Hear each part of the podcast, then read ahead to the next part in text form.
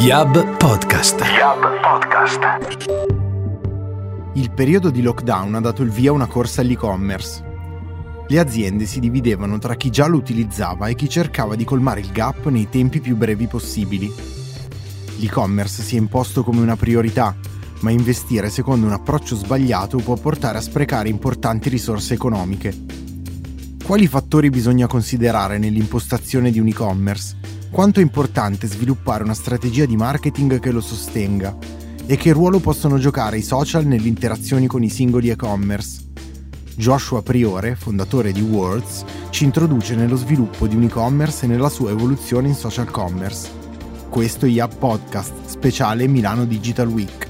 Sappiamo che l'e-commerce per anni è stato, ed è tuttora visto in alcuni casi, come un qualcosa che sappiamo che deve essere fatto, di cui chi approccia per la prima volta capisce magari poco eh, e magari pensa anche di saperne di più, ma non come qualcosa di indispensabile. Questo fino a prima del Covid. Durante l'emergenza che stiamo vivendo e che abbiamo vissuto, gli imprenditori che non si erano ancora dotati adeguatamente di un e-commerce eh, hanno visto i loro competitor diretti aumentare drasticamente il volume delle vendite grazie alla digitalizzazione. E si sono visti quindi restare indietro rispetto ai loro competitor, coloro che non si erano ancora digitalizzati sufficientemente. Questa emergenza quindi ha cambiato per molti imprenditori, ma anche per molti consumatori direi, eh, la visione dell'e-commerce come qualcosa di estremamente prioritario. Eh, attribuiamo quindi, io direi, all'emergenza questo cambiamento. In realtà, forse dirò una cosa ovvia, è cambiato solo il tempo che avevamo a disposizione per fare un passaggio inevitabile al digitale. Per intenderci è sorta quella che in gergo viene definita sensazione di urgenza, la stessa che ci fa acquistare un prodotto in saldo solo per oggi ehm, perché pensiamo di fare un affare che non tornerà. Con questa sensazione è probabile che di qui a breve avvengano tre possibili scenari. Eh, io li ho sintetizzati così, diciamo. Il primo scenario possibile è che una grande quantità di imprenditori si fionderanno nel digitale per via di questa sensazione, magari con una preparazione non troppo specifica, rischiando ed investendo senza una grande consapevolezza. È un grande rischio questo. Oppure due, si inizierà ad approcciare all'e-commerce in modo costruttivo. Questa chiaramente è una buona strada. Tre, dopo una prima ondata di entusiasmo, Eh, facendo qualche approfondimento eh, ci saremo magari scoraggiati al punto che torneremo e quindi si tornerà alla fase pre-Covid, ovvero quella in cui la digitalizzazione, come dicevo prima, non era vista proprio come una priorità dalla maggior parte degli imprenditori. Chiaramente anche in questo caso, ovvero in queste tre ipotesi, la virtù sta nel mezzo, eh, ovvero bisogna sì affrettarsi a digitalizzarsi chiaramente, ma bisogna farlo bene, perché buttare via i soldi in un settore come questo è un attimo, se non si investe consapevolmente. Quali sono quindi i rischi che si corrono? Semplice. Primo fra tutti, credere che la tecnologia, ovvero il sito, sia la cosa più importante e quello a cui andrà destinato quasi tutto il budget. Eh, questa cosa è profondamente sbagliata. Aprire un e-commerce nel duemilaventi senza una strategia di digital marketing è come aprire una bottega nel deserto. Non verrà nessuno ad acquistare da voi. Due, il secondo rischio è quello di pensare che basti avere un e-commerce bello. Nel digitale bello vuol dire funzionale. Se è un e-commerce vetrina di contenuti e povero eh, di una U X, eh, come dire, eh, che conduca i consumatori i meno click possibili all'acquisto, allora non ti sei informato bene. Terzo punto, terzo rischio, non ragionare con un approccio scalabile. Per chi lavora con prodotti fisici può sembrare più difficile, ma l'e-commerce nasce per consentire ai consumatori, anche molto lontani fisicamente, di acquistare facilmente da una piattaforma. Per cui se non ho una strategia di scale up, proprio come se fossi una startup a tutti gli effetti, l'e-commerce sarà più un limite con tutti i suoi costi, la manutenzione, i professionisti, piuttosto che un'attività remunerativa e gratificante. Quindi, onde fare troppa teoria e poca pratica, quali possono essere i consigli su, eh, diciamo, per chi approccia l'e-commerce per la prima volta? Io direi, intanto, se hai un budget inferiore ai quindicimila euro, ai quindicimila, non pensare ad una strategia digitale complessa. Piuttosto sviluppa una one page checkout o un e-commerce basico e funzionale senza troppi fronzoli. Possibilmente il mio consiglio sarebbe con un C M S open source o similtale. Uh, mi vengono in mente chiaramente i soliti WooCommerce, Prestashop.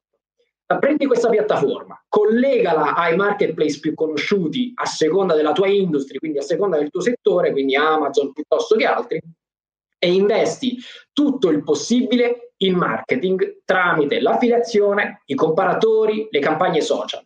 Dai margini che eh, appunto, per quanto risicati che possano essere da, da, del marketplace, investi tutto il possibile per il tuo posizionamento del tuo e-commerce, chiaramente lato marketing. Così acquisisci appunto posizionamento e, e poi pian piano pensare di avere una strategia quantomeno parallela alla strategia del puro marketplace. A prescindere dal tuo budget, io direi che comunque vale la regola ottanta venti, diciamo in modo, eh, come dire, custom rispetto al principio di Pareto, ovvero ottanta per cento del budget che ho a disposizione lo devo collocare in marketing e il venti per cento in tecnologia, cioè di nuovo nella piattaforma, nel mio sito. Uh, faccio un esempio, se ho trenta k di budget non posso pensare di fare una piattaforma con venti k di, appunto, in tecnologia e dieci k che li vado a investire in marketing, li devo splittare in maniera più adeguata, quindi con questa strategia ottanta venti. Terzo punto fondamentale, questo era il secondo, il terzo punto fondamentale è che devo assumere dei professionisti del settore, dovete assumere dei professionisti. Uh, se non possiamo assumerli per esigenze di budget, bisogna prendere dei collaboratori, bisogna prendere dei consulenti che abbiano, uh, come dire, abbiano una comprovata esperienza.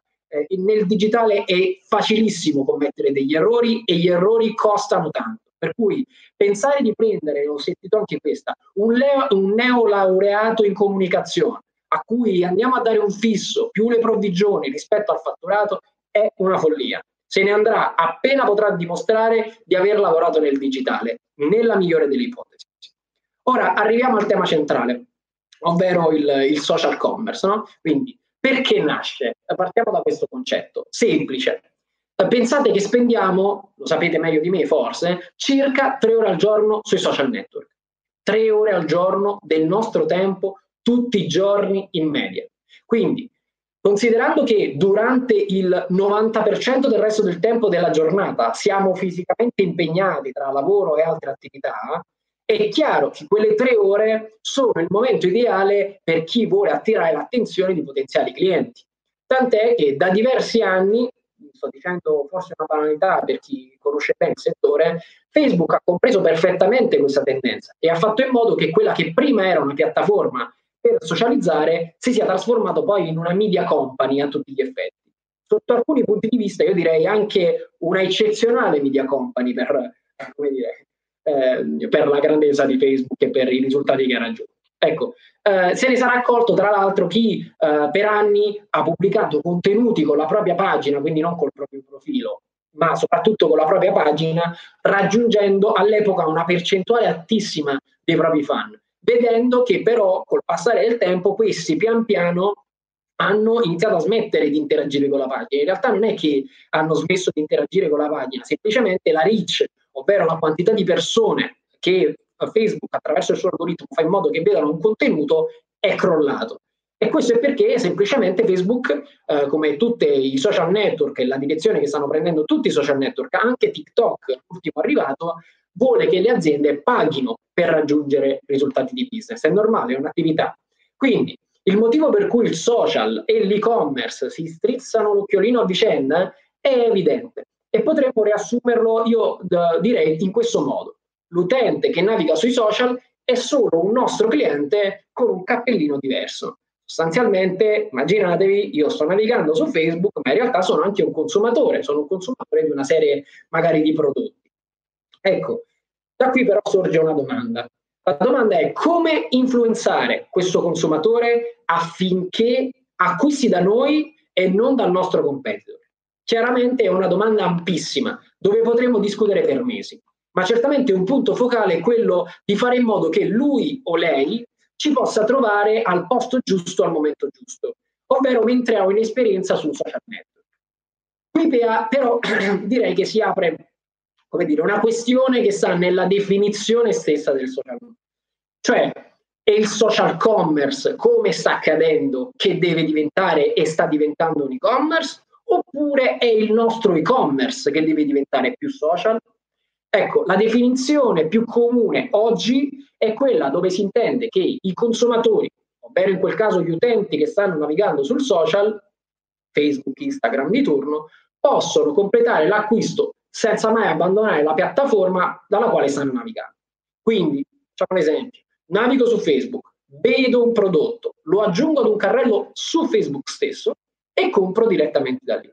Chiaramente questo concetto, per quanto eh, diciamo comodo sotto alcuni aspetti, come ad esempio sul fatto che non dovrò preoccuparmi di una U X del sito, poiché sarà Facebook a preoccuparsi di come migliorare l'esperienza tra acquisto degli utenti eh, e magari altre, altre cose diciamo interessanti che, delle quali non ci dobbiamo occupare, tanto se ne occupa il social network che diventa il social commerce.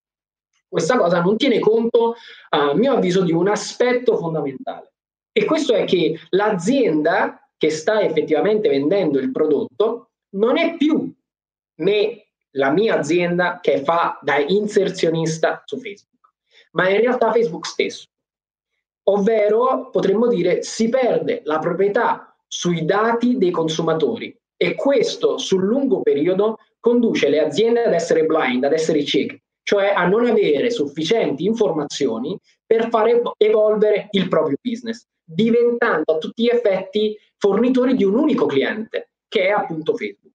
Un po' come oggi avviene con Amazon. Infatti prima ne parlavo quando dicevo avere una strategia, tra virgolette, parallela al marketplace. Non escludere i marketplace, assolutamente, ma avere almeno una strategia che sia eh, posizionare il mio e-commerce in maniera parallela rispetto al, al marketplace. Ora, tornando al social commerce.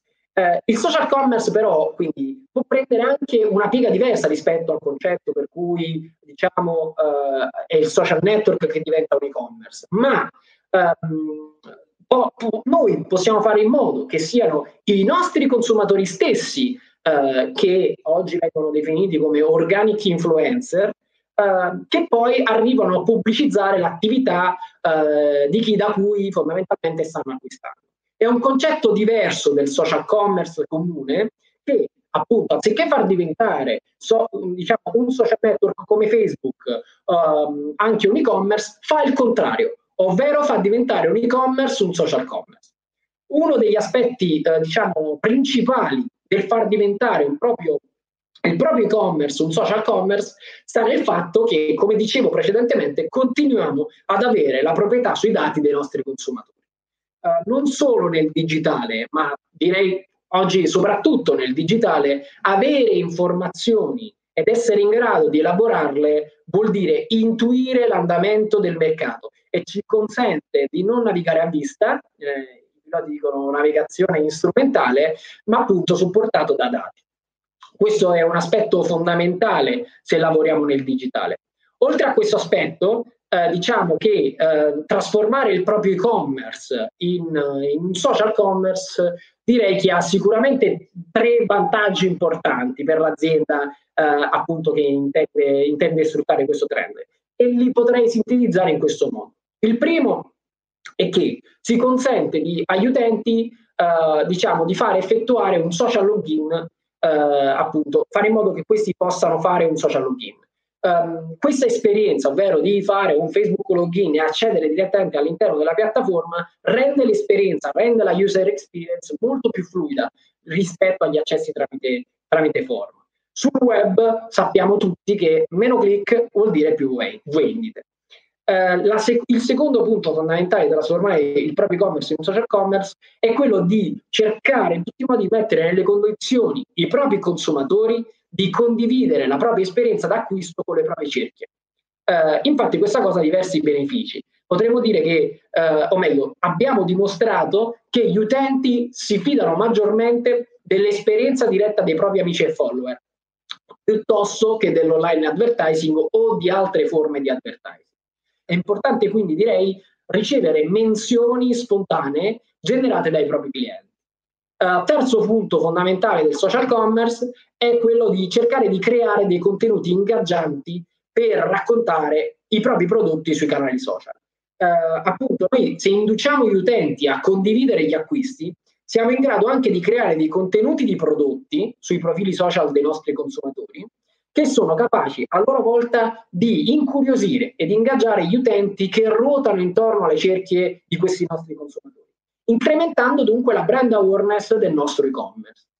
E questo è un aspetto fondamentale, eh, chiaramente, per l'attività del social commerce, di questa particolare forma di social commerce. Per tutti questi motivi è chiaro che il mercato si sta muovendo nella direzione nella quale i social network e gli e-commerce saranno sempre più uniti, un po' come già sta accadendo ed è accaduto in Cina eh, con WeChat, dove vi è la possibilità addirittura di pagare le bollette, le bollette della luce con, con i social network. Eh, partire ora quindi con una strategia di social commerce può metterci in una posizione di vantaggio rispetto ai nostri competitor, perché questo fenomeno, sebbene sia già partito da un po', sta crescendo ora. E approcciarlo troppo tardi ci potrebbe mettere nella stessa posizione in cui ci siamo trovati magari qualche tempo fa, qualche anno fa, quando, e ancora oggi chiaramente è così, quando il posizionamento sulle parole chiave, le parole di ricerca di Google era abbastanza difficile da raggiungere, è abbastanza eh, difficile da raggiungere in modo organico. Chiaramente perché siamo arrivati relativamente tardi rispetto, eh, rispetto a, a, al mercato. Il mio invito quindi è quello di pianificare una strategia di e-commerce nel caso in cui non ce l'abbiamo ancora, non ci siamo ancora digitalizzati. Appena possibile partire con una strategia di social commerce con un medio-lungo periodo per trarne quelli che sono i benefici sia ora sia quando sarà questa una pratica diffusa a tutti. Deve essere dunque l'e-commerce di ogni azienda a trasformarsi in social commerce. Se invece venisse assorbito dal social commerce perderebbe la sua linfa vitale, i dati dei clienti. Attenzione dunque a impostare la giusta strategia e a mantenere una visione di medio-lungo periodo. Appuntamento alla prossima puntata di YAP Podcast. YAP Podcast. YAP Podcast.